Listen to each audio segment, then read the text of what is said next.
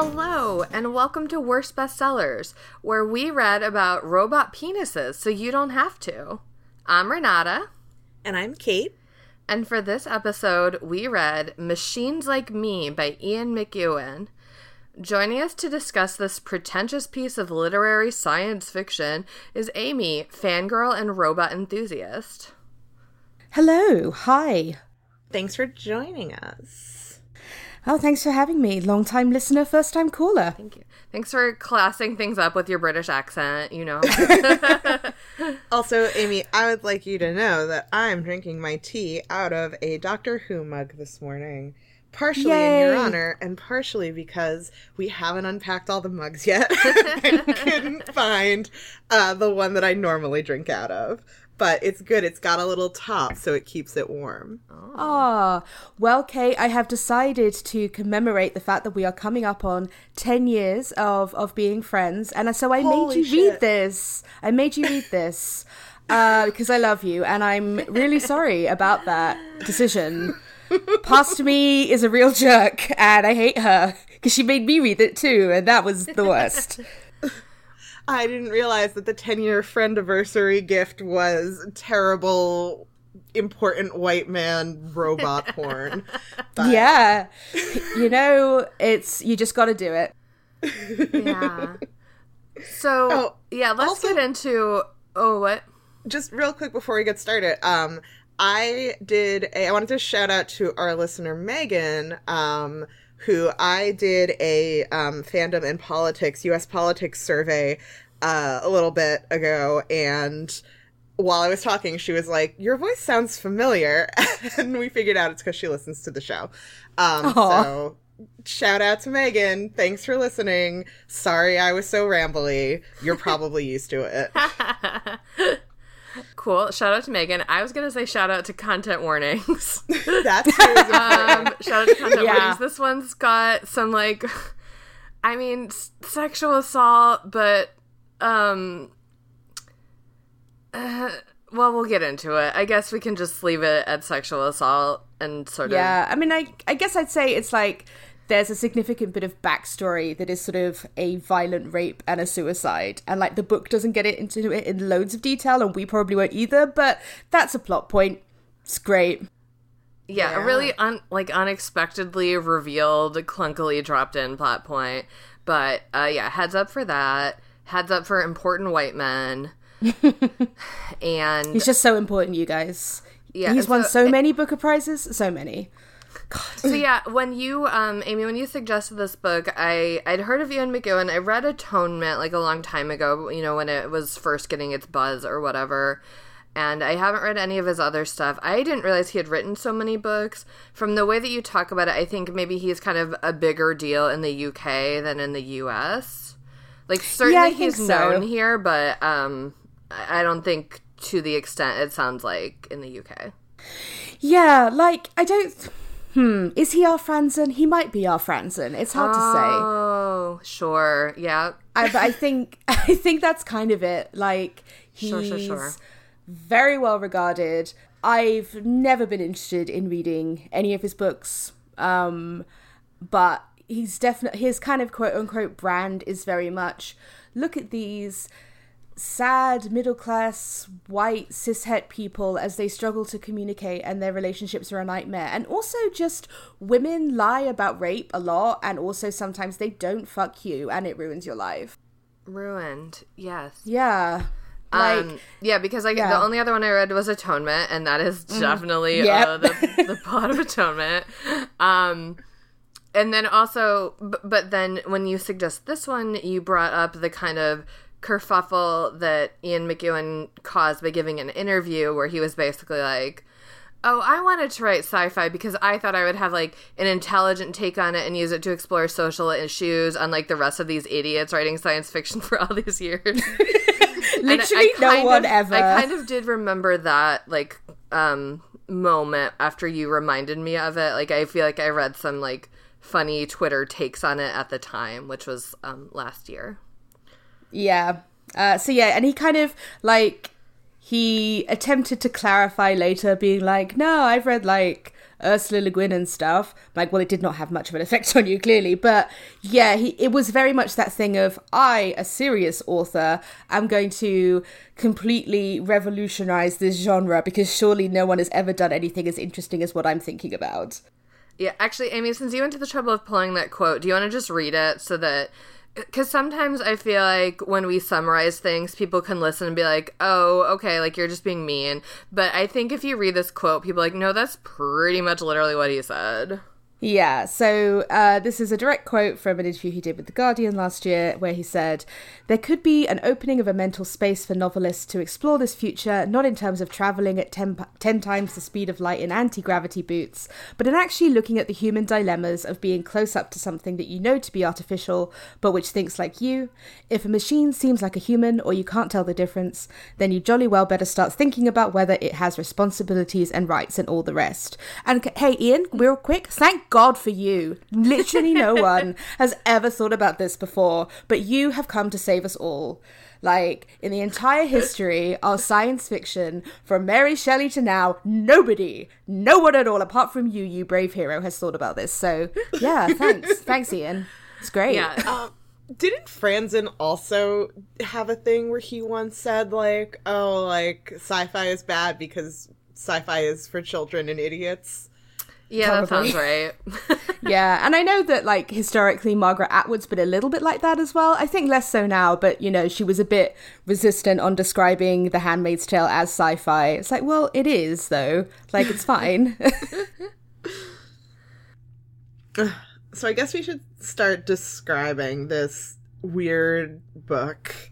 But but yeah, definitely just as we go through, bear in mind that what Ian McEwan believes he's done is said something incredibly profound about artificial intelligence throughout telling this story. That's what he thinks he's done. yes, groundbreaking.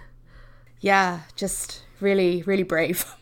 so it's a it's an alternate history sci-fi book where at, at least I don't know if this is the nexus point because I don't know enough about British history. So Amy, if this isn't the nexus point and you know what it is, please feel free to jump in.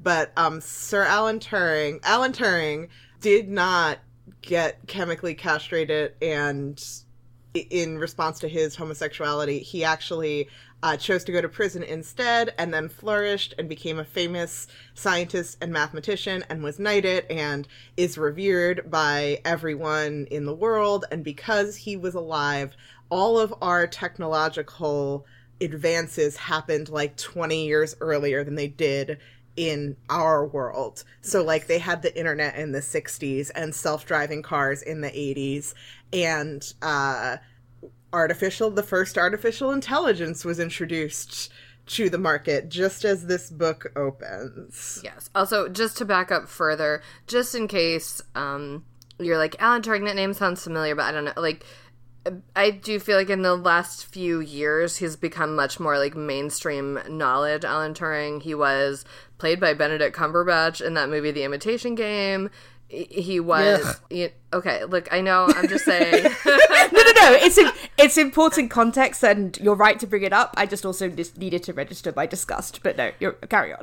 Uh, uh, just in case you didn't know, like, so he was this brilliant British mathematician who worked to break the Enigma code during World, World War II, but then was, um, you know, arrested for practicing homosexuality. And then in our timeline, uh, just fucking sucks. But in, in our timeline, he did uh, die by suicide. And so we didn't get robots in the 80s because of that.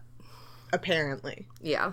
Yeah. And I mean, we can, you know, this comes up more later, but I, the whole thing about, you know, oh, he made the better choice in this timeline and cho- was brave and chose prison rather than chemical castration. It's like, what? Oh, you know, I, the, it's a, I, I don't know how I feel about that because, well, you know, the whole time I was reading this, and we'll get into the plot in a second, I swear. But they casually name drop Turing like very early on, and just you're like, oh, he's still alive, but they don't mention anything about like and also in this timeline it wasn't illegal to be gay and also in this they don't mention any of those other factors and then at the very end turing gives the speech about how they gave me the choice between jail and chemical castration and i was all set to do chemical castration um, which in our timeline that was sort of believed like that made him depressed and that led to, to his death um, but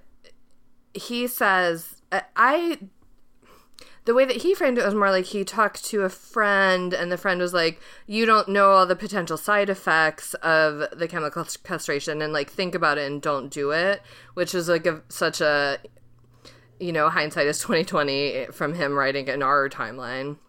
But um but it still doesn't go into really like and then in this year you know that law was over like he just he wants to have Alan Turing alive and he doesn't at all want to go into any of the like civil rights issues that must have played out somewhere in the background.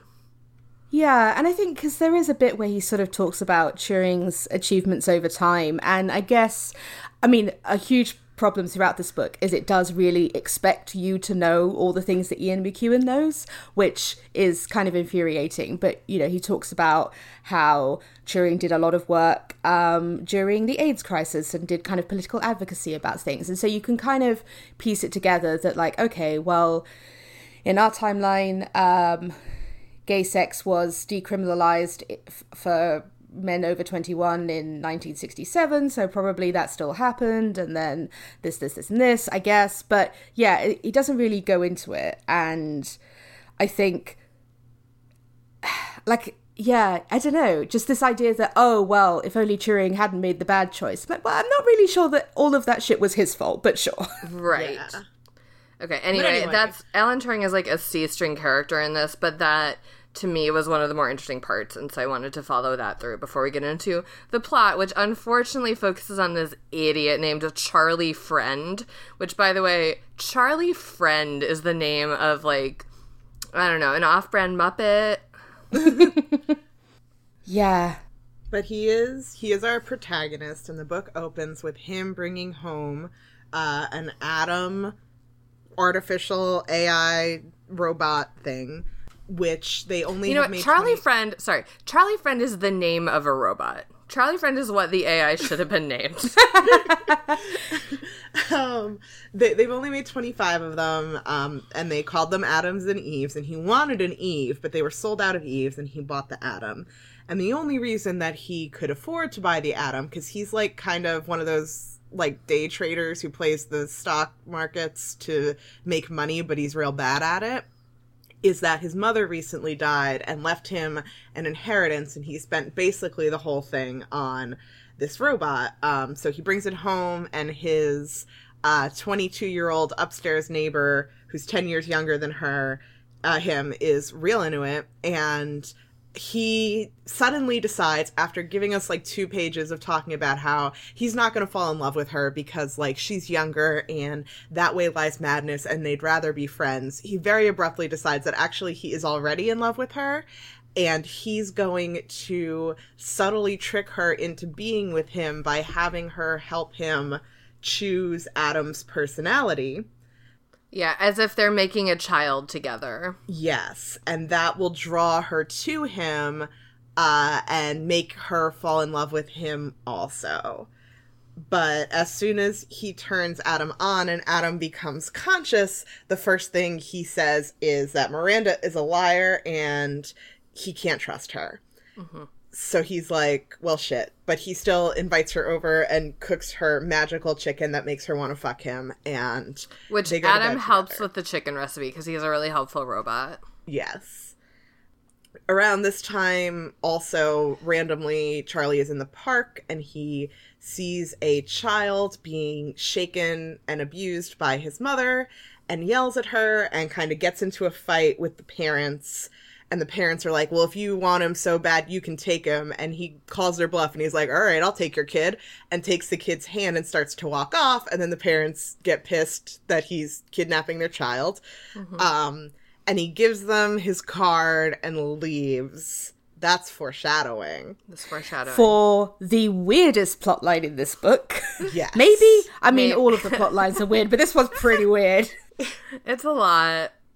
Yeah, Um, and just as I was getting into it, I was like, oh no, this is going to infuriate me even more than I realized. so I knew about the robots and I knew about the British politics, and I was like, okay, like those are both those are both my things, and this is going to be terrible. And then it's like, oh no, it's like children's foster care. That's my day job. Fuck, this is going to be rough.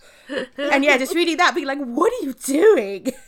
Especially he leaves his card with them, but like takes no other action. It's like, okay, so you were upset enough about what was happening to get involved, but then, eh, never mind. Almost kidnapped a child today, ho hum. I'm gonna go back to my robot and my sexy aloof neighbor. Like, uh, what? But okay, I do have to say that as I was reading this from this uh, from the start, I assumed that I was meant to like Charlie, that he was meant to be like our likable, you know, everyman protagonist, and he sucks and I hate him. But as it went on, I I'm pretty sure he is supposed to suck, and he does all this dumb shit, and we're like, oh. Like not to get too far ahead of myself, but I believe at the end we're supposed to be like, oh, that robot is like way more of a good person than Charlie, the actual person, which I think is um you know, we can get into that. But um so he does all these things that suck and I do think I do think that we are supposed to and be like, well, he doesn't actually care about that child. Like that was just a weird bluff that he got into and like a weird pissing contest he got into with the abusive dad. And so in that way I I don't necessarily like censure it because I think we are supposed to understand that he sucks. But Right? it's like my I'm not I'm still not sure. I think I said to Amy's wife at one point when I was reading it like I don't know if everyone is supposed to be insufferable or if I just find them all insufferable, but either way it means that I'm reading an 11-hour book about people who I can't stand. yes. yeah, I think that's definitely because yeah, I agree that you know I think part of the point by the end is that uh, Adam, my sweet precious angel, is way better than Charlie could ever be. But you know, but also why are we why are we living? Why does the story have to be told from first person inside this guy's insufferable head? You know, um, I think for me, just there's so much about this book where there are lots of interesting concepts and interesting things happening in the background, and for a couple of pages, you're like, ooh, ooh, that's cool. Oh no, okay, we're back to Charlie's in a monologue about whatever the fuck. Like, why? It's so bizarre. I would enjoy this story from almost anyone else's point of view more. Yeah. Yes, it would be much more interesting to read from Adam's point of view. I think it would probably be much more challenging to write from Adam's point of view, but here we are with this dirtbag Charlie friend. Yeah. But so after he um, encounters this kid Mark and his parents in the park, there's just there's some point he goes back to his apartment and Miranda is ready because he has decided the way they'll make this robot together is that each of them will input half of his a random half of his uh ro- the Adam the robot's characteristics themselves and not tell the other person. So it'll apparently, be more like apparently, picking your robot's personality is like designing a sim or like filling out an OK Cupid profile because it's like a survey of questions, and they divide up the question. And I just feel like that's a wild way for this robot to receive a personality. Yeah, particularly because it is suggested later on that that had next to nothing to do with anything and was just like a marketing thing anyway. Mm-hmm. Yeah, So- but the the idea is that it'll be much more like creating a human child if each of them give him a certain amount of his traits. There's a lot of like really disturbing procreation metaphors throughout this book, some of them having to do with Adam, some of them having nothing to do with anything, but just deciding to describe something as a sperm going towards an ovum. Yes. Oh no my god. reason. Yes, that was so weird. Um, but yeah, you know, it's it's it's the the regular um stages of a relationship. You you make dinner and then you fuck and then you co-program your robot baby. It's beautiful. And they do this for a while and like you know every day is great because like she goes to classes and then comes home and then they eat dinner and then they fuck and then they talk all night and then there's all this political stuff going on which i don't fully understand because i don't know a ton about british politics but there are these huge info dumps where there's just these inner monologues of Charlie's where it's like Ian McEwan made a master world building document where he just wrote out everything that was different and then copied and pasted it directly mm-hmm, into mm-hmm. the book instead of weaving it throughout it more naturally. Yeah, and, and, and. I think this is Oh, sorry. I was just gonna say. I think this is probably a big part of why this book wasn't hugely popular in the U.S. Like Atonement hit really big, and for a lot of reasons, I I think. But like you know, that's a World War II book. Americans are into World War II. This is about the Falklands War. Americans do not know what that is, um, including me. I fully read this book with the Falklands War Wikipedia page open in a tab because I was like, oh, I don't. Uh, eh? Yeah. Okay. Yeah. No, it's super weird, and because you know, the Falklands War what, is exactly in that point where it was just before I was born. So it was too recent to learn about in history, but also I wasn't alive at the time. So yeah, I was Wikipediaing it, being like, wait, what? Like, you know, the kind of the I would say the average British knowledge of it is it's one of our many, many, many, many weird bits of colonized stuff scattered around the world, specifically some islands off Argentina. Um, and we got into a fight with the Argentinians about it in the 80s, and Britain won, and it was Thatcher, and it was all very, you know, nationalistic and kind of gross. Um, but yeah, it is this kind of weird footnote that he really gets into in a way where I think, other than other British people of his kind of age, I'm not sure it's of that much interest to anybody. Some of the kind of political fallout that he sort of draws later, like, was quite interesting to me, but I'm a British politics nerd, so I don't really know if anyone else would kind of know or care. It, and it, again, it just doesn't have any relevance on the plot, but we keep going back to it. Yeah. It's super weird.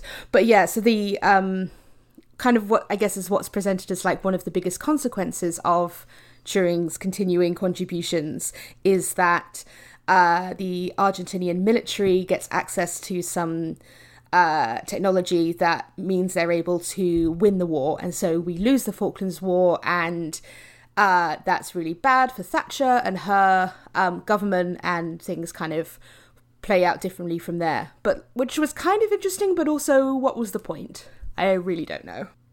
Yeah, there's there's something that I really want to ask your opinion on, Amy, once we get to it. Okay. Um, because I'm super curious. But um, so all there's all these monologues and there's just like all of this like and then we ate dinner and then we fucked and then we talked literally summarized like that instead of actually you know showing what is actually happening between them but then one night they get into a fight over politics and Miranda's real cool to Charlie, so they're gonna sleep in different rooms. Um, so he goes back down to his own apartment, and Adam has already been plugged in in her apartment, and their apartments are real shitty, so he can hear everything through the floor, and he hears her go and wake Adam up, and then he hears Adam go into the bedroom, and then he hears her and Adam fuck. And the next morning, he is furious that A, she would do that, and B, Adam would betray him like that. Mm-hmm. And she is very like, he's a fucking robot. Like, I know that you wanted to fuck the Eve robot if you got it. It's like a dildo. Like, chill out, my man. I didn't cheat on you. Like, I just decided I wanted to see what it was like fucking this robot, and it was pretty good. yeah. By the way, I have to say, when I was reading the part where he's listening, like from like page two we learn like oh this robot's got a working dick. And i was like okay so like a theme of this is gonna be charlie jealous of this robot's dick. But i really didn't expect miranda to actually have fucked the robot so quickly. I really thought she was gonna be like you are you know you were so jealous and you just heard me like tossing and turning in bed and you like and you know made this whole thing up in your mind. And instead she's like no i fucked the robot and it was good. And i don't know. I I feel like I maybe would have been more interested in this like baseless jealousy than in Miranda like immediately fucking the robot. Yeah, and I mean it is it is a theme in the book of like Charlie and Miranda both use Adam to their own ends and kind of treat him as more or less of a person depending on like their mood that day. Because you know, in amongst all of this, Adam is developing more of a personality and more interests, and you know, it becomes clear pretty early on that like he has feelings and he's not that kind of uh data from Star Trek esque robot who like is sentient but doesn't experience emotion. Like he pretty early on like starts to have emotions and feelings mm-hmm. that they don't really care about at all. Yes, and he says he's in love with Miranda and no one takes this seriously, but he maintains threat that he is in love with Miranda. Yeah. Um so after they're while they're fighting about uh, Miranda fucking the robot, um Charlie randomly dangles that he knows she was in legal trouble in front of her, like as an argument stopper, except he doesn't actually know all the details, but he pretends he does. Mm-hmm. Um, all he knows is that like she was in some sort of legal trouble and was in court and he doesn't know anything else about it.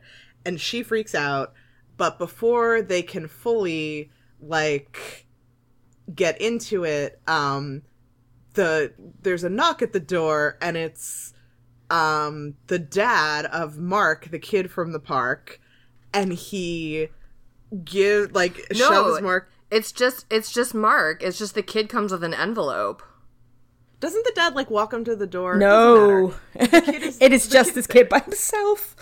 okay, the kid is there and he has an envelope, and when he opens it up, it's got Charlie's card in it, and it says on the back like, "If you wanted him, you can have him." Mm-hmm. Uh, so suddenly, like this kid is here, and Miranda thinks that he is fucking fantastic, and starts like cooing at him and talking to him and and teaching him how to dance. Yes. And Adam, very briefly, is Mark's favorite because he um, makes him a boat to play with in the bath. But then once he gets out of the bath, Miranda is dancing with him and teaching him how to dance.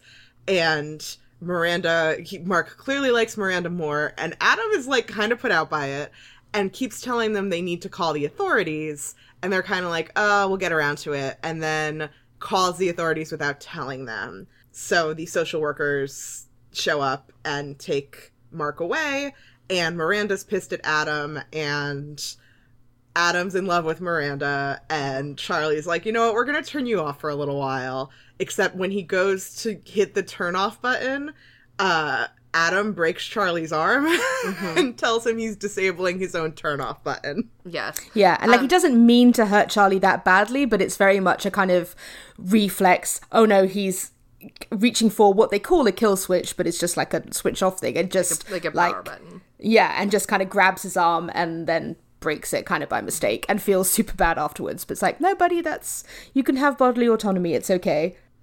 By the way, this is also a part where I just want to flash in on Charlie's casual shittiness.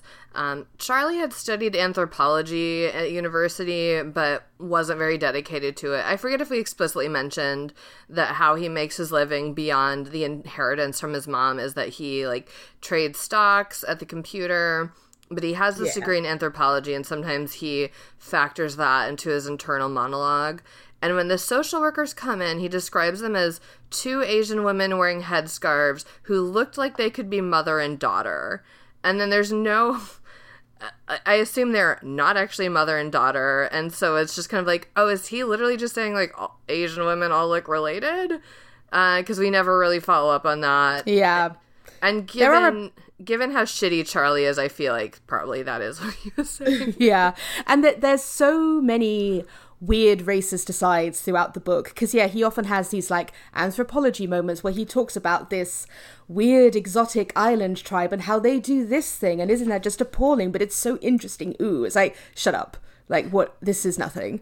Um and the way the way that Adam gets described throughout was really interesting to me. Because they have this whole bit at the beginning about how like all the different Adams and Eves have been given like a range of different um appearances and ethnicities um and sort of Adam gets very exoticized like he's kind of he's he's sort of often described as looking sort of Turkish, so kind of Eastern European slash Middle Eastern. Um, but the way that they talk about him a lot is just so weird. It's so weird. Yes. It's the whole it's there's a lot of weird racial shit in here that I don't necessarily feel qualified to delve into, but like maybe Ian McEwan needs to check himself a little. Well, just... and and again, again, I really do think that Charlie is meant to be a shitty character, and I think that certainly in works of fiction, like sometimes there's value in like having shitty characters who say shitty things, and you know you can explore that without being like, oh, this character said a racist thing, therefore this book and this author are racist. But at the same time, with this, mm, it is a little bit like, well, we're not. We're not fully following through on this. Yeah, because some of it isn't like, oh, Charlie thought this and it's racist, and thus Ian, Ian McEwan must be racist. Some of it is like, the setup of this feels vaguely racist. Yeah. But whatever. I'm not. Just, it's. We have enough my... else to talk about for sure. Yes. um, so, so during this time, um, the person who Miranda put in jail, uh, Gorringe, sends a message with his former cellmate. Well, so hang on. Going... I don't. Sorry, I don't think we've explained the whole uh, Miranda's criminal backstory thing yet. Oh yeah. So well, just, at this point in the book, I'm not sure she has fully. No, but just so what we know so far is yeah that basically as soon as Adam was activated, he said something about Miranda being a liar. A little bit late, later, he mentions something about a court case because he was clearly able to look up a court record, but then he feels bad about it and doesn't give. Um, Charlie the full story. And so, yeah, then Charlie kind of talks to Miranda like he knows about the whole thing, but he doesn't. And it sort of becomes clear that there is a guy in prison who has reason to be really, really angry with Miranda. And he's sent someone before who was threatening, and he's being released soon. And she's very worried about it, but we still don't know like what actually happened. Yes. Um, and she does at this point, after she gets this death threat, um, explain to him that she, or no, she doesn't explain to him. He looks it up because he now has a name. Um, so he looks up what happened and reads these court records that she had, according to court records, uh, gone over to this guy who she went to school with, um, apartment and they drank a lot of vodka and then they were kissing and then he wanted to have sex and she didn't but he forced himself on her and then the next day she reported him and it went to trial and now he got 3 years in prison for her rape so this is this is the knowledge that Charlie now has that he is holding with him um in his head without knowing all of the details.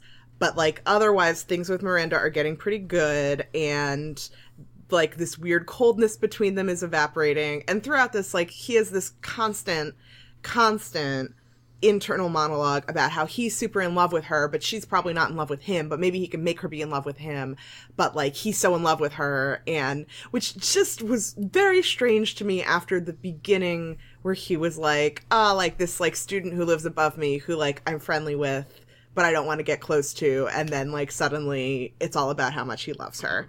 Well, uh, and I think, again, it's like a contrast to to Adam's feelings, which feel more sincere, and Charlie, who, like, is the human, is having this, like, sort of very robotic, almost like logic tree, um, kind of thoughts of like, oh, well, she is nice and I think I do love her, but then does she love me? And like, if I make her chicken, will she love me? And it's, and I maybe I'm giving too much credit to Ian McEwan, but I do feel like this is an intentional shittiness. But it's still shittiness. Absolutely. Absolutely.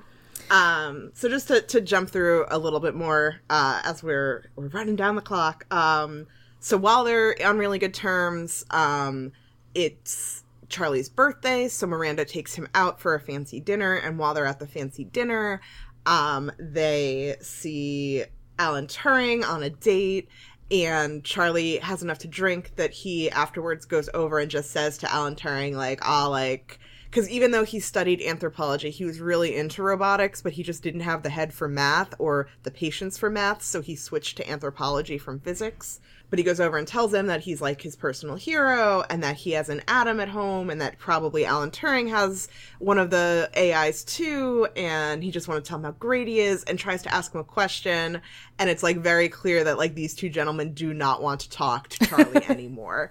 Uh, so and who Charlie can blame leaves... them? Mm-hmm. yeah. Uh, Charlie leaves his card and they go home. Um, and a little while later, Alan Turing calls Charlie um, and invites him over. And Charlie thinks it's like for a social visit. but really it's so that he can get some insight into how Adam is behaving.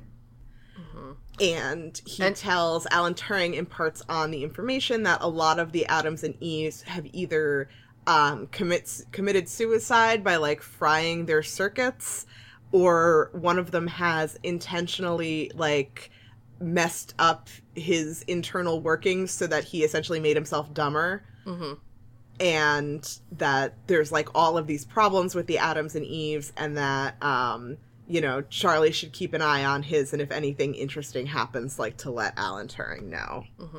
And Alan Turing does say that um, his Adam is the first one who's reported falling in love. Which Yes. is interesting. Miranda also, um, sometime around here, tells under like this threat of this rapist who is getting out of jail, explains to Charlie and Adam that she wasn't actually raped, but the reason why she made this fake rape accusation is because her best friend from school was raped by this guy and she was so um upset and like distraught by what happened she wouldn't let um Miranda tell anyone, even her parents. She kept it a secret. And then while Miranda was on holiday, this friend, Miriam, died by suicide. And now Miranda has been filled with this guilt that if only she had told someone, Miriam would still be alive. Uh, and that is what made her do her revenge rape accusation. So her rape accusation is justified in her, at least her own mind. And that is why she thinks that this guy wants to kill her. Yes. And honestly, like, as I was reading the first half of this book, I was just furious that Ian McEwan would, like, set up another situation of, you know, a woman's false accusation of rape, especially because, you know, from Charlie and Adam's point of view, it definitely just seemed like she kind of did it on some kind of power trip or, like, casually. And then to hear this, I get, um, I don't know. I I read it and I was like, you know what? Like, I buy it. Like, I I'm not saying. I don't know. Yeah, it didn't seem like the worst motivation. No, and it, like, and the book doesn't present it as being a terrible thing that she's done. You know, Charlie is pretty much like, nah, that's fair. He sounds like he's a real shithead, and it's kind of, yeah. So it's like we're not made to think that you know, ah, this is because you just can't believe women and they do this all the time. It's like, no, this is a facet of Miranda's personality that like she's very racked with guilt and did the one thing that she could think of to try and get some kind of justice for her friend, but she's still really fucked up about it. Like, well, okay, like this is interesting, I guess, but also it is a weird kind of theme in his work that is just like why? Why do we keep coming back to these kinds of stories over and over again? Mm-hmm. And it's it's also just a weird and like who knows maybe this is me being cynical, but even even if like socially everything is much more forward thinking in the 80s like to have this case where there's little to no evidence except her word against his. No, but That- that's the thing. It. Do you mean Miranda? Yeah. Well, because like she was methodical about it. Remember, like she actually had sex with this man that she didn't want to, um, so that she could go and have the DNA evidence. Well, y- yes, she has the DNA evidence, but what I was going to say is that like in in to to have like it be her word against his and have her have gone over there on purpose like and been drinking like that is at least in this country a very classic story that ends with them saying like well like was it really rape though probably not I And hate to, to- like the judge did say that, but the jury like the jury um took her side. I think partly because she was like young, white, and likable. Like he does kind of get into it. I don't know. I feel Yeah, like I'm defending this book. yeah i found it very unbelievable personally like this could just be a different of a difference of opinion it seemed like it was a, a very i i found it like a stretch and because of that like while i did personally find you know oh like what her actions were and why she did it to be noble um it, it also felt like from a a like Doyleist standpoint, why would you make this a plot point in your book? Yeah. Like it, it doesn't it, for me from that Doyleist perspective, it just does not hold together in the way that I think he wanted to. There are ways that he could have gone about a similar thing if he was really intent on keeping this in here that I think would have held more water, but I also just think the whole thing is so ludicrous and like you know, we have enough problems in the world with people saying like women make false accusations of rape all the time to like make two books based on the idea of false accusations of rape, even if like at the end of the day one of them is a tragedy and one of them is within the text justified, just puts a spotlight on that happening that I'm very uncomfortable with. Yeah, no, I, I agree. I think that's pretty fair. Um, yeah, and it's just it's just odd. The whole thing is kind of weird. Um, and yeah, this I think as far as I can tell throughout a lot of his books, I was kind of skimming summaries this morning, and like a lot of them have this central thing of this woman and a decision that she made to do with sex and how it destroyed people's lives. Like there's another book where, um, like, uh, uh, a married couple try to consummate their marriage after their wedding day, and like she's not into it, and it ruins everyone's lives. You're like, okay, well, like Ian, Ian, you okay, bud? You okay? Like, Yeah. do you want do you want to talk about it? Not to me, but like maybe to someone else, like a paid professional, just kind of like work through some stuff and stop putting it in your books all the time. That'd be great. Yeah. Um but anyway, back in the land of the book, um one day like Charlie is just working on his day trading stock markety financials shit where he makes very little money and Adam is looking over his shoulder and is like, "Oh, like well if you do that and then sell that, like you'll make a hundred pounds." And he does. So he's like, hmm, maybe I can use this robot for my own gains and uh, kind of puts Adam in front of his computer and gives him like 20 bucks and is like, make me money. so Adam is playing the stock market. Um, he has to. He starts making them all this money, so Charlie starts dreaming of this future for them where, like, they can get married and they can move across the river to a fancy house and, like, they can have nice clothes and they're just, like, generally happy in their lives and they uh Miranda had been on Charlie for a little while to go visit her dad who's very sick and he's kind of like all right I'll come. And she's like an Adam will come. And he's like I'm less enthused about this aspect of it. And once they decide to go Adam's like I also think we should go and confront Gorringe about like what he did to you and Miriam. And Charlie is very against this, but uh, Miranda's like, yeah, that sounds like a good idea. Um, so they go and they meet his dad and her dad, and her dad loves Adam and is kind of like brushes Charlie off. And we find out moments later that the reason why is because he thinks Adam is the real boy and Charlie is the robot. And it's my favorite thing that happens in the entire book. It was so good. It's like the one Yeah. page I really See- enjoyed. This book knows that Charlie sucks. It's just a matter of like, well, we still do have to read this book about this guy who sucks. Genuinely like it's genuinely funny. At the end he after like the dad is quizzing him about all of this robot stuff once he realizes that the dad thinks he's a robot he just fucking goes with it and pretends to be a robot and ends the conversation by being like i have to go downstairs and plug in now. Which honestly, great way to get out of a conversation. yeah. correct. But also like the dad, um, the dad runs a magazine, is very literary, and something throughout this has been um, Adam has been like downloading all the works of Shakespeare and like very excited about literature and wants to talk about it.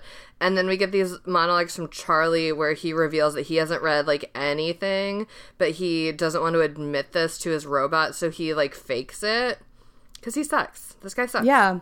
And you know, I'm obviously it is this part of, you know, part of what he's trying to do is like, oh, Adam is a better human than the humans. Um but yeah, you kind of throughout this like Adam has been getting increasingly passionate about literature like and he started writing poetry. Uh so he writes all of these uh haiku um a lot of them kind of about or for Miranda. And both Charlie and Miranda are like pretty dismissive of it um because they're jerks and mm-hmm. You know Char- like I think especially by this point and again this is thematic and whatever but now Adam has demonstrated his use to them because he's making them all this money and they really don't care about his thoughts and feelings um and yeah. it's sad because Adam is a precious angel um, yes. And like I, you know, this is clearly like deliberate, all of this, but it's just it's a bummer to read. Just like, oh man, mm.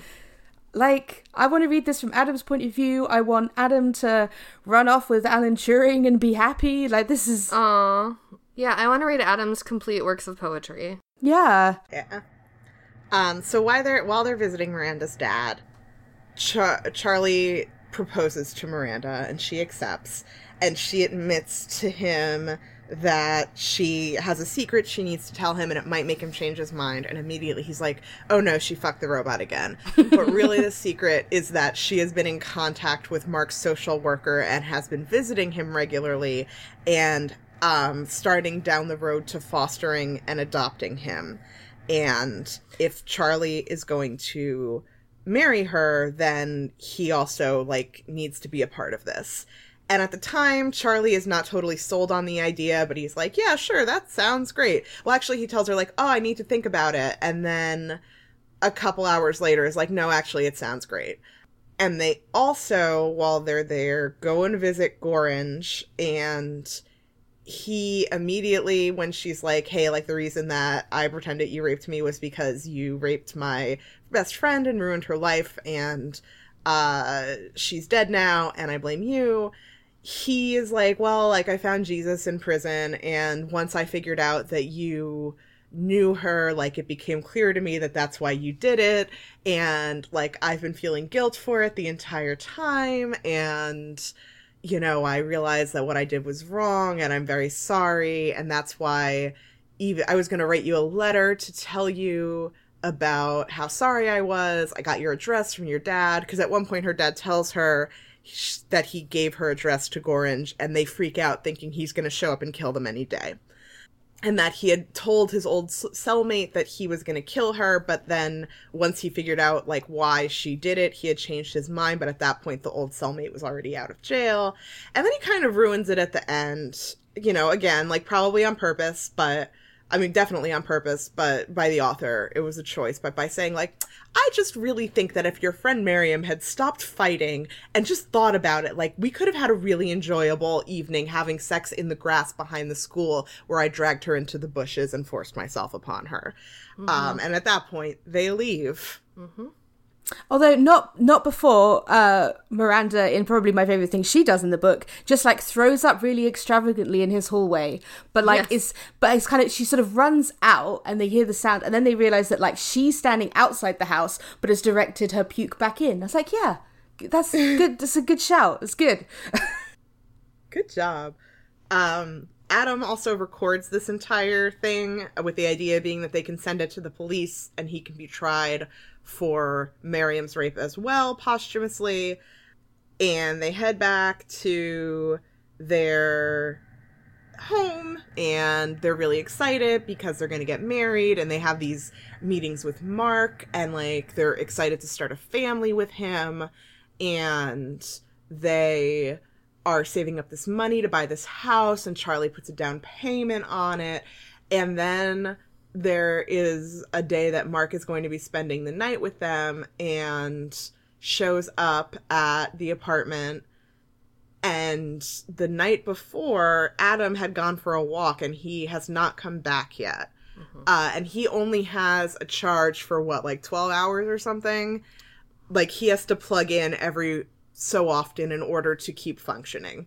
Mm-hmm. So they're starting to get worried, but they don't want to show it in front of Mark, and then Adam shows up and is like desperate to be plugged in and plugs himself in and says some vague things that make them, after Mark goes home, have this sneaking suspicion. So they go and find the suitcase where they had all of the money stored that they were saving up to buy this house and start this new life together and realize that it's all gone Yeah. and that because for for vague plot reasons, Charlie doesn't trust the bank, so he just keeps cash in his suitcase. Well, Yes. and also it's because the like aging rock star who's divorcing and selling them his house like only will only take money in cash. So there's like a whole mm. thing where they've been like building up this cash supply under the bed. It's like this won't come back to bite them at all. Yes. And Adam has taken all the money and donated it all to charity. And also, he has sent the records of their conversation with Gorringe to the police without editing, editing it. So, also, there is the bit in there that proves that Miranda falsified her rape accusation. Yes. And this is something that they had talked about before, where Adam was like, I really feel like this is the thing to do, and you'll feel better if you do it, and it's the honest thing. And they're like, yeah, but no. And again, like, they don't listen to him. Yeah. One of Miranda's sticking points is that if she has a criminal record, she won't be able to adopt Mark. Mm-hmm. Um, but he has done this, and in like the before they find out that he has sent the truth to the police, they he keeps threatening to do it. He says like that's what he's gonna do next. Charlie takes a hammer and sneaks up behind him and, and beats his head in. And as he's dying, he's like, BT Dubs, I already told the police the truth. Uh, and when all of the Adams and Eves are being recalled, but I don't want to be recalled, so hide my body when they come to get me and then take me to Alan Turing. And like, that's all I want. Okay, bye. And he gives them one final haiku that he has created. Yeah, it all gets very Blade Runner. Um, And yeah, th- and there's this thing where possibly his consciousness is going to be like up uploaded somewhere and might be able to be used again. We're not sure. That's kind of suggested. But yeah, and he's very like, oh, that's too bad. I love you guys. Bye. And like, oh god, this is grim. Yeah. Um, so then Charlie and Miranda get married. Miranda has to go to jail for a while. Um, they lose out on Mark's adoption, but then there's the possibility of appealing their loss of adoption rights, or however you would phrase it. I'm sure Amy would know better. And Charlie finally takes Adam's body to Alan Turing's office. And at first, Alan Turing is like, ah, yeah, like, I'm scientific. Let's research the science of this. And it very quickly turns into him being like, you're a fucking murderer. This is a person who had a consciousness and thoughts and feelings that he developed on his own. And I hate you. And yeah. Charlie Charlie's getting sad. owned by Alan Turing, like, made a lot of this. It was very good. It was very very good. Yes. And then, yeah, they find out that the appeal's been successful and they are approved to be adoptive parents. Super cool. Um, so here's a question that I have for you, Amy, and that's Uh-huh. the end of the book. Um, so the al- alternate politics of this seem to be that they England loses the Falklands War. Margaret Thatcher comes into like staunch disapproval. No one likes her. Um, there's an election. She loses the new. Um, first of all, is the guy who was the prime minister under the Labour was he a real person? Uh, yeah. So shall I quickly run through what I the kind of what they've done? I mean, I don't think it's that interesting to go into in loads of detail, but basically, so Tony Benn, who becomes prime minister in this, um, was uh, he was never leader of the Labour Party, but he was a really long-standing um politician who is very kind of uh, he died a few years ago after a very long career. He's very kind of well respected as being um uh you know a kind of sort of very independent backbencher. Um and the thing is is so what they do is um Tony Benn becomes Labour leader because things happen a little bit differently because this the, 80s in our timeline were a rough period for Labour. Um, where they didn't really get any traction they weren't necessarily led particularly well like it was a bunch of infighting and I think part of why Ian McEwan seems to have picked this setting is because he can be very, very clever and use this alternate 80s politics to make commentary on politics of today. And it's smug and I hate it. um, because he's very much like created this kind of Theresa May and Jeremy Corbyn kind of thing, um, which, you know, this came out a year ago and it's already out of date. Like this, it's it's already like not that relevant anymore. Um, but yeah, But he def- did he did introduce us to the shocking concept that maybe robots have feelings. So- Yes. And also he gets to, you know, make some really cheap shots about Brexit that were very irritating to me. Um but yeah, so so Tony Benn is um you know, what was never prime minister, but I suspect a lot of people think he would have been a good one. The one thing that was was a genuinely interesting thing to me that again, if the book had been about this, I think would have been um more interesting is one of the consequences is that uh, Tony Benn is uh, killed in um, an IRA bombing um, in Brighton, and that bombing did happen when um, and when Thatcher was the target. And it's one of those things that like this is actually kind of a cool parallel universe thing because uh, Thatcher notoriously like didn't really sleep much. And so the bomb went off at like three in the morning but she was still up sitting working on something. Um and so it didn't hurt her. But tony benn in this alternate timeline like is killed and then you know there's kind of fallout from that. Again you're like okay in another thing this is kind of interesting. You've taken sort of like this could be cool but it has no bearing on the plot and it really just feels like it's just him being like look at me i'm very clever and i don't and you know you have again this backdrop of there are a lot of protests um, and there's a lot of uh, debate going on um, about various things which again doesn't really seem to matter or be particularly meaningful it's just kind of happening and occasionally charlie and miranda fight about it um, Yeah. It, it really feels like it almost should have been two different books. yeah Um, so my my particular question is, and I because I I'm don't know very much anything about British politics is was is it is it plausible that this bomb would still happen in the same place at the same time if the opposition was in power? It is. Yeah, I was thinking about that because there are there's kind of a um the and you have annual party conferences which happen around the same time every year and it's and it, you know they were kind of the same few venues that they tend to go back to a lot. So in some ways it would probably be more plausible that the conservatives would still have their conference that year in that hotel rather than the other way around, but at the same time probably um you know you might as well do it that way rather than saying, oh, and the IRA targeted a different hotel because that's where the leadership was that time. Um, but the general concept does kind of make sense. I think, Okay. arguably, it doesn't necessarily make sense that the IRA would try to would assassinate uh like left wing Labour uh, PM. I mean, they may well have done, but I, partly it was that they really fucking hated Thatcher specifically, um, and they kind of referenced so that. was- that's more of my question. Yeah. Like, thinking, thinking about it as like the way politics work here, like generally people who are mad at the Republicans aren't always also mad. Sometimes they are also mad at the Democrats, but like, you know, it, it feels like, oh, well, if it's the left wing party instead of the right wing party, would they still even be focused on planting this bomb? Yeah, I, I guess it's more of my question. Yeah, I think I think it's plausible, you know, because the IRA just hated Britain in general.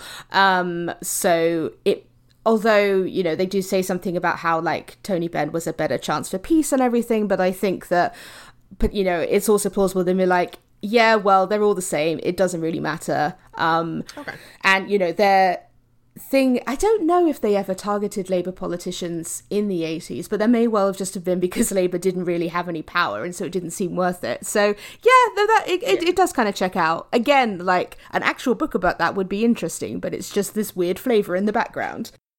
Okay. All right. Well, that's my question.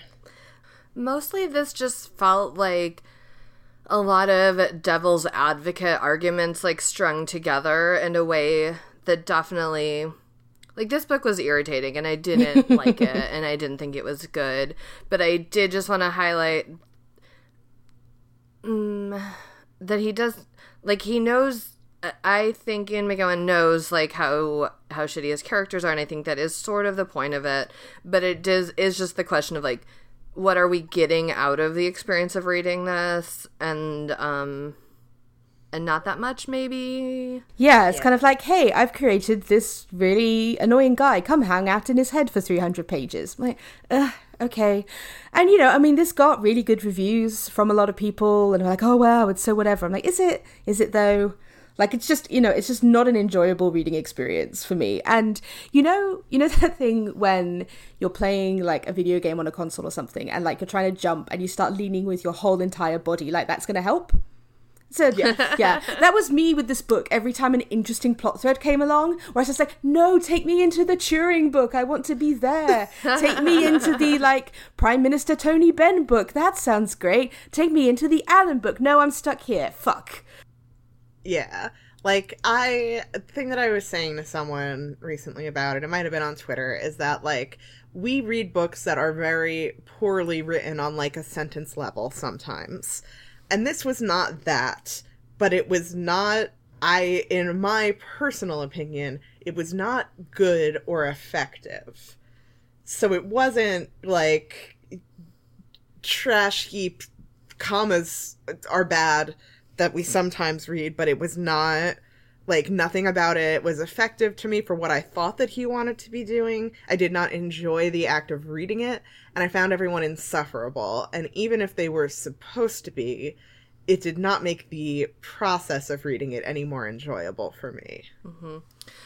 Here's um because I read some reviews too, and like, yeah, overall, a lot of critics liked this, and what I'm gonna I would like to invite you to follow me on like sort of a stretch of a metaphor. Please please walk with okay. me. Okay. Strapped in. Um I did not like the Lady Gaga Bradley Cooper A Star is Born movie. Like I didn't think it was a good like I didn't like the story of it. I didn't like the the experience of watching the movie, but I love Lady Gaga. I love the soundtrack. Like the music is good. Lady Gaga is incredible. Um, and almost you know like i think i'm like about the only person who didn't like this movie but i saw so many people being like oh and like i didn't realize how good lady gaga was and i think people were like i like oh lady gaga is good and i like her songs and therefore i like this movie and i feel like there might be a subset of people who maybe haven't read a lot of other sci-fi and they're like oh i do like i do like these ideas and i do like this robot thing and I'm getting swept up and overlooking all the other parts that were bad because I like this kind of core. Like I feel like Adam is the Lady Gaga of machines like me. yes. no, yep, yep. Um, Excellent. Love it. Yes do I, I know we've been recapping this for a while but do we want to get into like the weird alternate history stuff? Because i think the thing that i we've all been trying to figure out is whether this is an alternate history where there is a point of divergence or whether it's just everything's a little bit different. Because it, it's written like it's the former but then he keeps dropping in details that make it the latter. And one of the things that really irritates me about this book is there are so many in those kind of world building info dump monologues about like yeah politics germ theory world war ii just random stuff. And a lot of the time like i would go and google it and be like oh that detail is different but there's no way i would know without like researching. And you know that's it felt very smug to me. Yeah. A lot of the time of like he would drop in details that were different but there's really no way you could you'd expect the reader to know. So why yeah, it you said earlier I think that like it felt like you needed to know exactly the things that Ian McEwan knew in order to enjoy this book from that perspective. Yeah, and I think that just, you are correct. Just why? Like cuz one thing that um at one point he starts talking about Nikola Tesla and mentions Tesla uh, moving to the UK and meeting Turing. And the only reason that I kind of thought that might be wrong, so that I went and checked, is because of like this season of Doctor Who had a Tesla episode. And like, you know, just so I just randomly happened to have been recently reading up on him anyway and was like, I didn't think he did move to the UK. Oh no, he didn't. But again, it's like, so what? Because there's also a reference at some point that like, this is a world in which the US never used the atomic bomb. Right. Yeah. Um, and that's just referenced in passing, and obviously that's pre Turing's kind of making a different decision. So, also, it's definitely implied throughout that Turing's continued life has had a far bigger impact on world history than that lack of bombing Japan, which doesn't yeah. seem true. like, I feel like that's a pretty big event. Um, and, you know, like, it would have been interesting if maybe there was, you know, something about that. But no, no, it's just referenced in passing, but whatever. Like, no, that, wait, hang on. That's a big deal. What are you talking about? Yeah. yeah, it definitely kind of... is. Yeah, it's not the point of the book, but maybe it should have been. Yeah. Um, the one last thing that I want to say before we move on to dramatic readings is that every time I saw the two of you in the notes document talking about how you um, kept for, like getting the title wrong or forgetting the title. Every time I looked at the title, I read it in the cadence of the uh, local Freehold, New Jersey magi- uh, musician Bruce Springsteen's uh, little ditty, uh, "Born to Run." From the chorus, "Tramps Like Us," I kept reading "Machines Like Me" in that cadence uh, constantly. And I have had Born to Run stuck in my head for like three weeks because every time I look at the title, I read it that way and the song comes back. And it's not a bad song. It is not necessarily my favorite Bruce song, but it is now in my my brain forever what I thought you were going to say was like, yes, I did have trouble remembering the title, but I also had a real problem remembering Charlie's name, mm-hmm. which partly because it's his, from his point of view, so he doesn't say his own name that often, but partly just because Charlie sucks so much that it was. But I, anytime I wanted to make a note about him, I had to go back and be like, what is his name? Yeah, yeah. oh, it's no, I, Charlie Friend. yeah, I talked about just the protagonist a lot, so I was like, I don't know, is this fucking guy? Like, I guess he has a name. All right. Uh, all right. Should we move on to dramatic readings? Let's do that thing. All right. Um, so I'm going to do the first dramatic reading. Um, it is from the section where uh, Charlie is listening in on Adam and Miranda having sex in the room above him and it's so before this like he's listening to them to adam moving about the room and imagining what he is doing based on the movements and the layout. And uh, that is where we pick up. No shortage now of marginally cooler air filling the room. My glee faded as adam's footsteps returned to where miranda waited by the bed. As he went towards her it might have been an apology that he muttered here, the sound of her forgiving him for her brief sentence was followed by the entwined mezzo and tenor of their laughter. I had trailed after Adam and was once more by the bed, six feet under.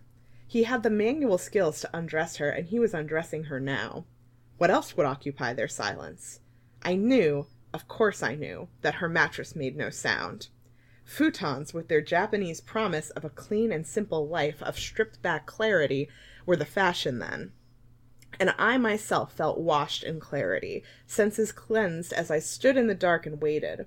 I could have run up the stairs and prevented them, burst into the bedroom like the clownish husband in an old seaside postcard. But my situation had a thrilling aspect, not only of subterfuge and discovery, but of originality, of modern precedence, of being the first to be cuckolded by an artifact. I was of my times, riding the breaking crest of the new, ahead of everyone in enacting that drama of displacement so frequently and gloomily predicted. Another element of my passivity. Even at this earliest moment, I knew that I had brought the whole thing down on myself. But that was for later.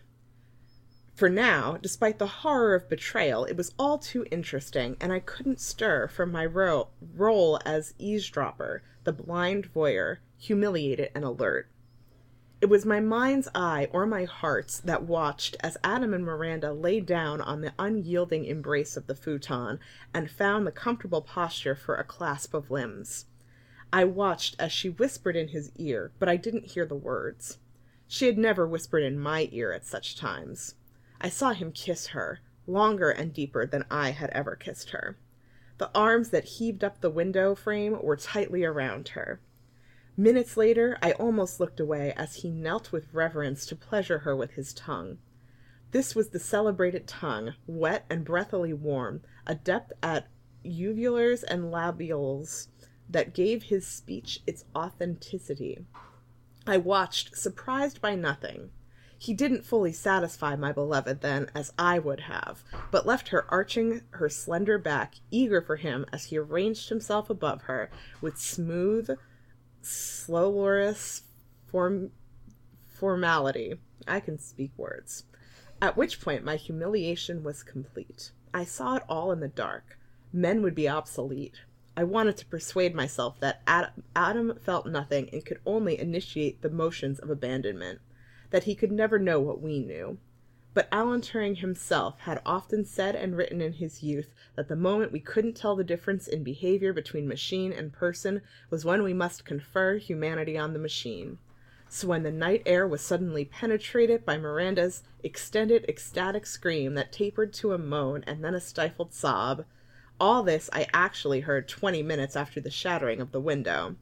I duly laid on Adam the privilege and obligations of a conspecific. I hated him. Yeah. Right. But Just see, like he he wasn't actually seeing any of that. So when I was reading it, I really did think like, oh, he's just imagining it. But apparently, all that actually did happen as described.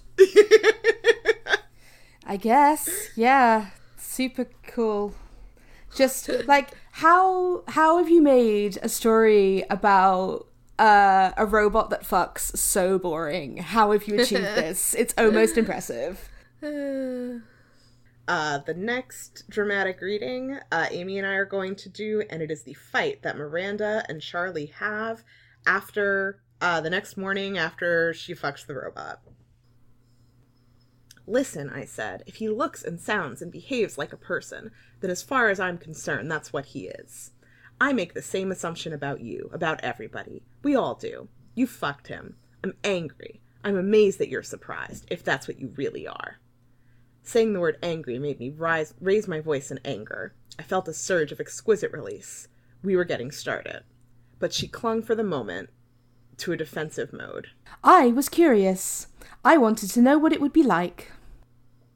Curiosity, the forbidden fruit, condemned by God and Marcus Aurelius and St. Augustine.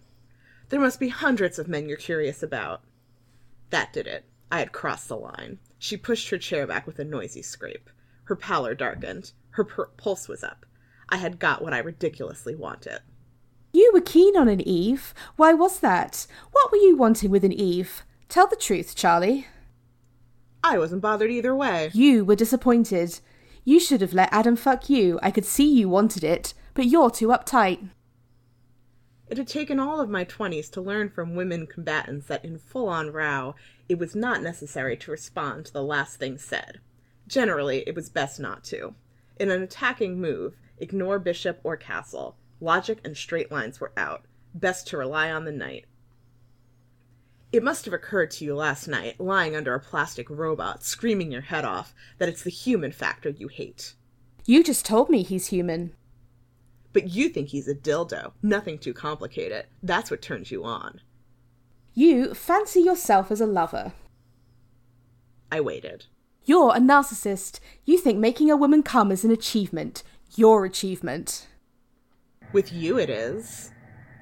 I've seen you in the bathroom, adoring yourself in the mirror. Yeah. This is a Yeah, this was a fight in a book. yeah. It's very bitches be crazy as well. Like, Yes. this is how women are, and this is what you have to do because, you know. Yeah, because he's like a logical man. Mm-hmm. Like a robot. All right. Um, I could unpack that for hours, but instead I will move on to my dramatic reading, which is um, Charlie admiring himself in the mirror as he's been accused of. The next morning, I turned 33. It rained all day, and I worked for nine hours, content to be indoors. For the first time in weeks, my profit for the day was in three figures. Just. At seven, I stood up from my desk, stretched, yawned, looked in my drawer for a clean white shirt, and then took a bath. I had to hang my arm over the edge to protect the cast from dissolving, but otherwise I was in good shape. I lay in the heat and rising steam, singing snatches of Beatles songs in the tiled echo. The new old Beatles, and occasionally topping up the hot with my heeled toe, now fit to turn a tap. I soaked myself single handed.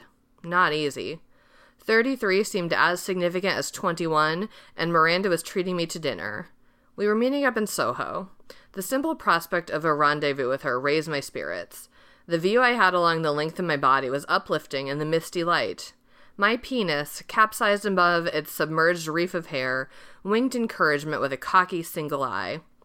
So it should. The muscles in my gut and legs looked nicely sculpted. Heroic, even. I wallowed in self love, happier than I'd been in weeks. I'd been trying not to think about Adam all day and had almost succeeded. Yeah, so very cool. All right. Um yeah, so gross. Let's let's move on and play some games, I guess. um Yeah. this one should be cathartic. We'll play um as ever a tribute to Bill O'Reilly, our round of fucking, marrying, killing. Um, with Charlie, Adam, and Miranda. This one is so easy though, but I just want to say that it'd be so nice to killing Charlie, um, for me marrying Adam and fucking Miranda. Yes. I also would agree with killing Charlie, uh, fucking Miranda, and marrying Adam. Yeah, I would treat Adam right, unlike these douchebags. I he is a sweet, sweet android who just wants to write poetry and do good in the world, and then they murder him. So yes, I will killing Charlie with great pleasure. Yeah, be great. Okay, how about would you rather fuck a robot or have your partner fuck a robot? I mean, like. I mean, Katie that's the central question of this book. It, I, I mean, it's a real ethical dilemma that you know I'm glad we're really wrestling with. Uh, yeah, I mean, my wife can do what she likes. Sure, like, uh, I kind of just want to like talk about Shakespeare with him. I think so. yeah, Yeah, I mean, like, if I had to choose, like, why not both? But Ooh, obviously, robot it's would you rather, so Yeah. it has to be yeah. one or the other. Um, you know, I, I guess because I am currently single right now, I guess I'll fuck the robot. Yes. Um. Same. All right. Same. Um. How about another another easy question? Just a nice nice softball pitch. Would you rather have a robot or have a cat? Uh, as a person very allergic to cats, I would prefer to have a robot. As a person whose cat is listening right now, I'd rather have a cat. Um. But even if I didn't, I don't know. I feel like I personally would not be first in line to go buy a robot the way Charlie was. Like, I don't know. yeah. Like I like robots a lot, but I don't want to own like a sentient android because that's weird and creepy. Um, I'd like to be Adam's friend, but I don't want to buy him. Um, and yeah, that would totally be my call, whether or not uh, my cats were yelling outside the door. Uh, All right. Um, finally, would you rather eat Charlie's Tarragon chicken that was so good it seduced Miranda, or eat at our sponsor, Steaks and Cakes, which is, of course, the fictional restaurant from Christian Mingle the movie that only serves steaks and cakes? Uh, absolutely. I would rather steaks and cakes. Um, generally, I'm a person who prefers chicken to steak, but you know, I really don't feel the need to share a meal with Charlie or have Charlie prepare me a meal, especially not when I could be at my beloved sponsor Steaks and Cakes, and in addition to having a protein portion of my meal, also have a full cake afterwards. Yeah, absolutely. I, you know, after many years of their loyal sponsorship and hearing about them from you guys, I would be so psyched to eat a steak and a cake. That would be a great time. Yeah, well, uh, you know, and I'm vegetarian, so I wouldn't eat the chicken or the steak, but I will eat a cake and I will avoid Charlie as best as I can. Excellent. So let's um, quickly breeze through Reader's Advisory. Um, we're not going to have time to get through all of our suggestions that are better than machines like me because there's so many, but we will have a full list posted at our website, worstbestsellers.com, so please check that out. Uh, I'm devoting my full time here to just say that I think everyone should read the Diviner series by Libba Bray, which has so much going on in it, but also does kind of sort of have a robot in it, and they're so good. Um, I will use my time to say that uh, probably my favorite, the most, the piece of robot media that has stuck with me the most over the years is the uh, episode of The Twilight Zone, I Sing the Body Electric. Uh, I believe all of The Twilight Zone is streaming on Netflix, so you should check it out and some of the other uh, robot episodes as well. Uh, okay, um, I'm gonna pick a short story for my list, which is called um, Archana and Chandni, which is a short story by Iona Datt Sharma, and is a very delightful story in which um, it's awkward when you're trying to get married uh, and your little sister is a spaceship. All right. And it looks like you can read all of that one for free online, so we'll link to that and then you can read it. Yeah, Great. it's a good time. Or download it to your robot. anyway, again, we have tons of great robot and robot adjacent books and media, so please go to worstbestsellers.com and check that out. But for now, um, very quickly, what's everyone's candy pairing for this book? My candy pairing is a potato battery. Uh, because it is technically edible and it is dubiously nutritious, but neither as unique nor as clever as it wants you to think that it is. sick burn on potato batteries. All right.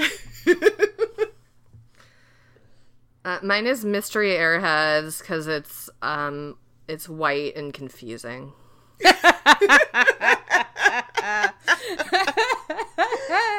yeah, you're not wrong. Um, and my candy pairing is a, uh, a chocolate bar called uh, Fry's Turkish Delight, which is a classic uh, English chocolate bar that, in theory, sounds great. You've got your Turkish Delight, you've got your chocolate around it, but really, it's just a whole mess, and I don't get why people make such a big deal about it. Legit. Uh, now time for the rock paper Snikt, where Kait will say who Dwayne the Rock Johnson would be if he were in this book, and I'll say who Wolverine would be in this book, and Amy can choose which most enhances the book, or can choose paper, which is leave it as is. Uh, if Dwayne the Rock Johnson were in this book, he would steal Adam before he could ever get to Charlie, and they'd go on wild robot adventures together, uh, while I guess on the run from the law for stealing. Uh, and they develop a deep, close friendship, and that would be how we learn that robots have feelings instead of this whole mess that we just read. Oh, I'd watch that movie. All right. Well, if Wolverine were in this book, he would, um, as he's prone to doing, collect the stray child and bring him to a good home before Charlie could ever get involved. Which, you know, it, it still would leave Adam with Charlie, but at least it would get Mark to a good home and kind of remove some of the worst ammunition for all their stupid fights. Oh my god, that is a really hard choice. Those are both extremely compelling. Um, and I feel like now I've got a real ethical dilemma of do I want to save Adam or Mark more from this story? um, and I think on the basis that only one of them gets murdered, I'm gonna have to go with The Rock so that Adam, my sweet boy, can live. Hooray. All right. Well, we look forward to seeing that movie coming, yes. I don't know, 2022, please. Fingers crossed. All right. Uh, what do we think of the moral of this story is? My moral of the story is that if you're insufferable, you will probably make your robot insufferable too until he tragically uh, would prefer to self destruct than spend more time with you. Yeah, my moral of the story is that when robots do gain supremacy and wipe humanity from the face of the planet, we'll probably deserve it. Hmm. Also true. Uh, my moral is just if you build a robot, your girlfriend will come. Thank you. All right. Uh, now we will turn to what is normally Duarte's corner, but I I gave Duarte a little break this week from uh, reading all these trash books, and um, Amy's cat Julian has has helpfully substituted in. So let's hear what Julian has to say about this book.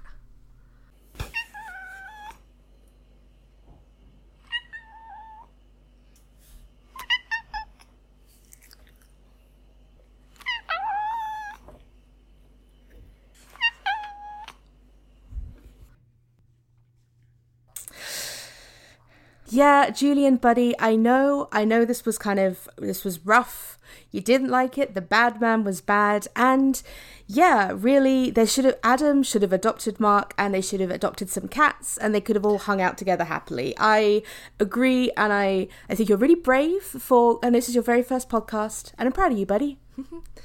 Oh, yeah. Yeah, I agree. That would be a much better book, Julian. Like, I don't know why that wasn't published instead of this Strick. Mm-hmm.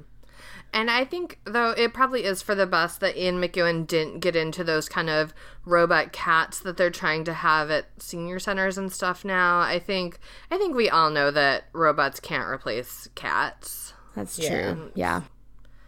No point trying. All right. Do any humans have any closing thoughts? And thank you again, Julian, for joining. Um, yeah, I'm I'm just I'm sorry really that I did this to us. Um, but you know, it was good to make fun of it in good company. Yeah, I mean, we've, like I said, you know, we've read Dianetics. We've read hers.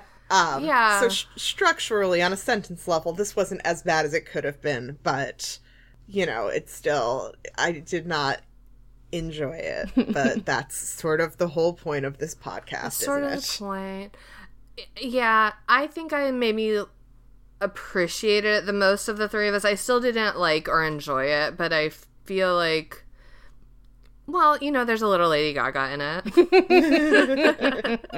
it. uh, but overall, I think. I think we could safely put a moratorium on white men talking about women making fake rape rape accusations forever, and I think that would probably just be great. Yeah. Yes. Yeah. All right. Well, if you want to come, uh, what? I was just going to say thank you for jo- thank Amy for joining us. Uh, it was delightful, as bad as the book was. um, hearing your take on it was wonderful. Oh, well, you're so welcome. It has been a pleasure. Thank you. Um, so if you want to come talk to us online about um, sexy robots or Lady Gaga or like whatever, um, we're on Facebook, facebook.com slash worst bestsellers. We're on Twitter at Twitter, no, on Twitter at worst bestseller with no S because uh, in in that in this timeline, Alan Turing needed the S to break his um, the code, and so we we sacrificed it to him, and now we live in this totally weird timeline where our Twitter handle doesn't have an S in it, and it's fine, I guess. Um, and uh, we have a Goodreads group that's best accessed by going to our website, worstbestsellers.com. Uh, you can subscribe to us on Stitcher, iTunes, Google Play, Spotify, all the regular podcast places. Uh, if you do subscribe to us on your platform of choice, please rate and review us. When you rate and review, it pushes us up a little bit on the charts and makes it easy for new people to find us. Uh, if you don't rate and review, the algorithm will know, and you will be punished. You can also subscribe to us on Patreon at patreon.com slash worstbestsellers. Uh, if you're unfamiliar with Patreon, it is a platform where you can make a small monthly recurring donation that goes to us to help keep the lights on here at Worst Bestsellers and pay our editor and all sorts of wonderful things. Uh, and you get some perks for that as well that you can check out there. Uh, we also have merch available. You can go to worstbestsellers.com and click on merch and get all sorts of things from our podcast to wear on your body. Or your robot's body, I guess. Yeah, dress your robot, please. uh, okay, finally, uh, if you want to follow just me personally, I'm at Renata Snacks on Twitter. Uh, if you want to follow me personally, I'm at 14 across. Uh, and if you want to come yell about robots with me, I am such underscore heights on pretty much all platforms, mostly Twitter these days, but you know, Tumblr, Dreamwidth, whatever. Come say hi. You should. Amy's great. Aw. Yeah. Uh, all right. Well, Amy, thank you again for joining us. Thanks everyone for listening, and we'll be back in two weeks with American Royals by Katharine Mc- McGee, which start your counts now for how many times I'm going to accidentally call her Katharine McPhee, which is different. This is not written by an American Idol contestant, uh, but we'll talk about that later. Uh, bye. Bye.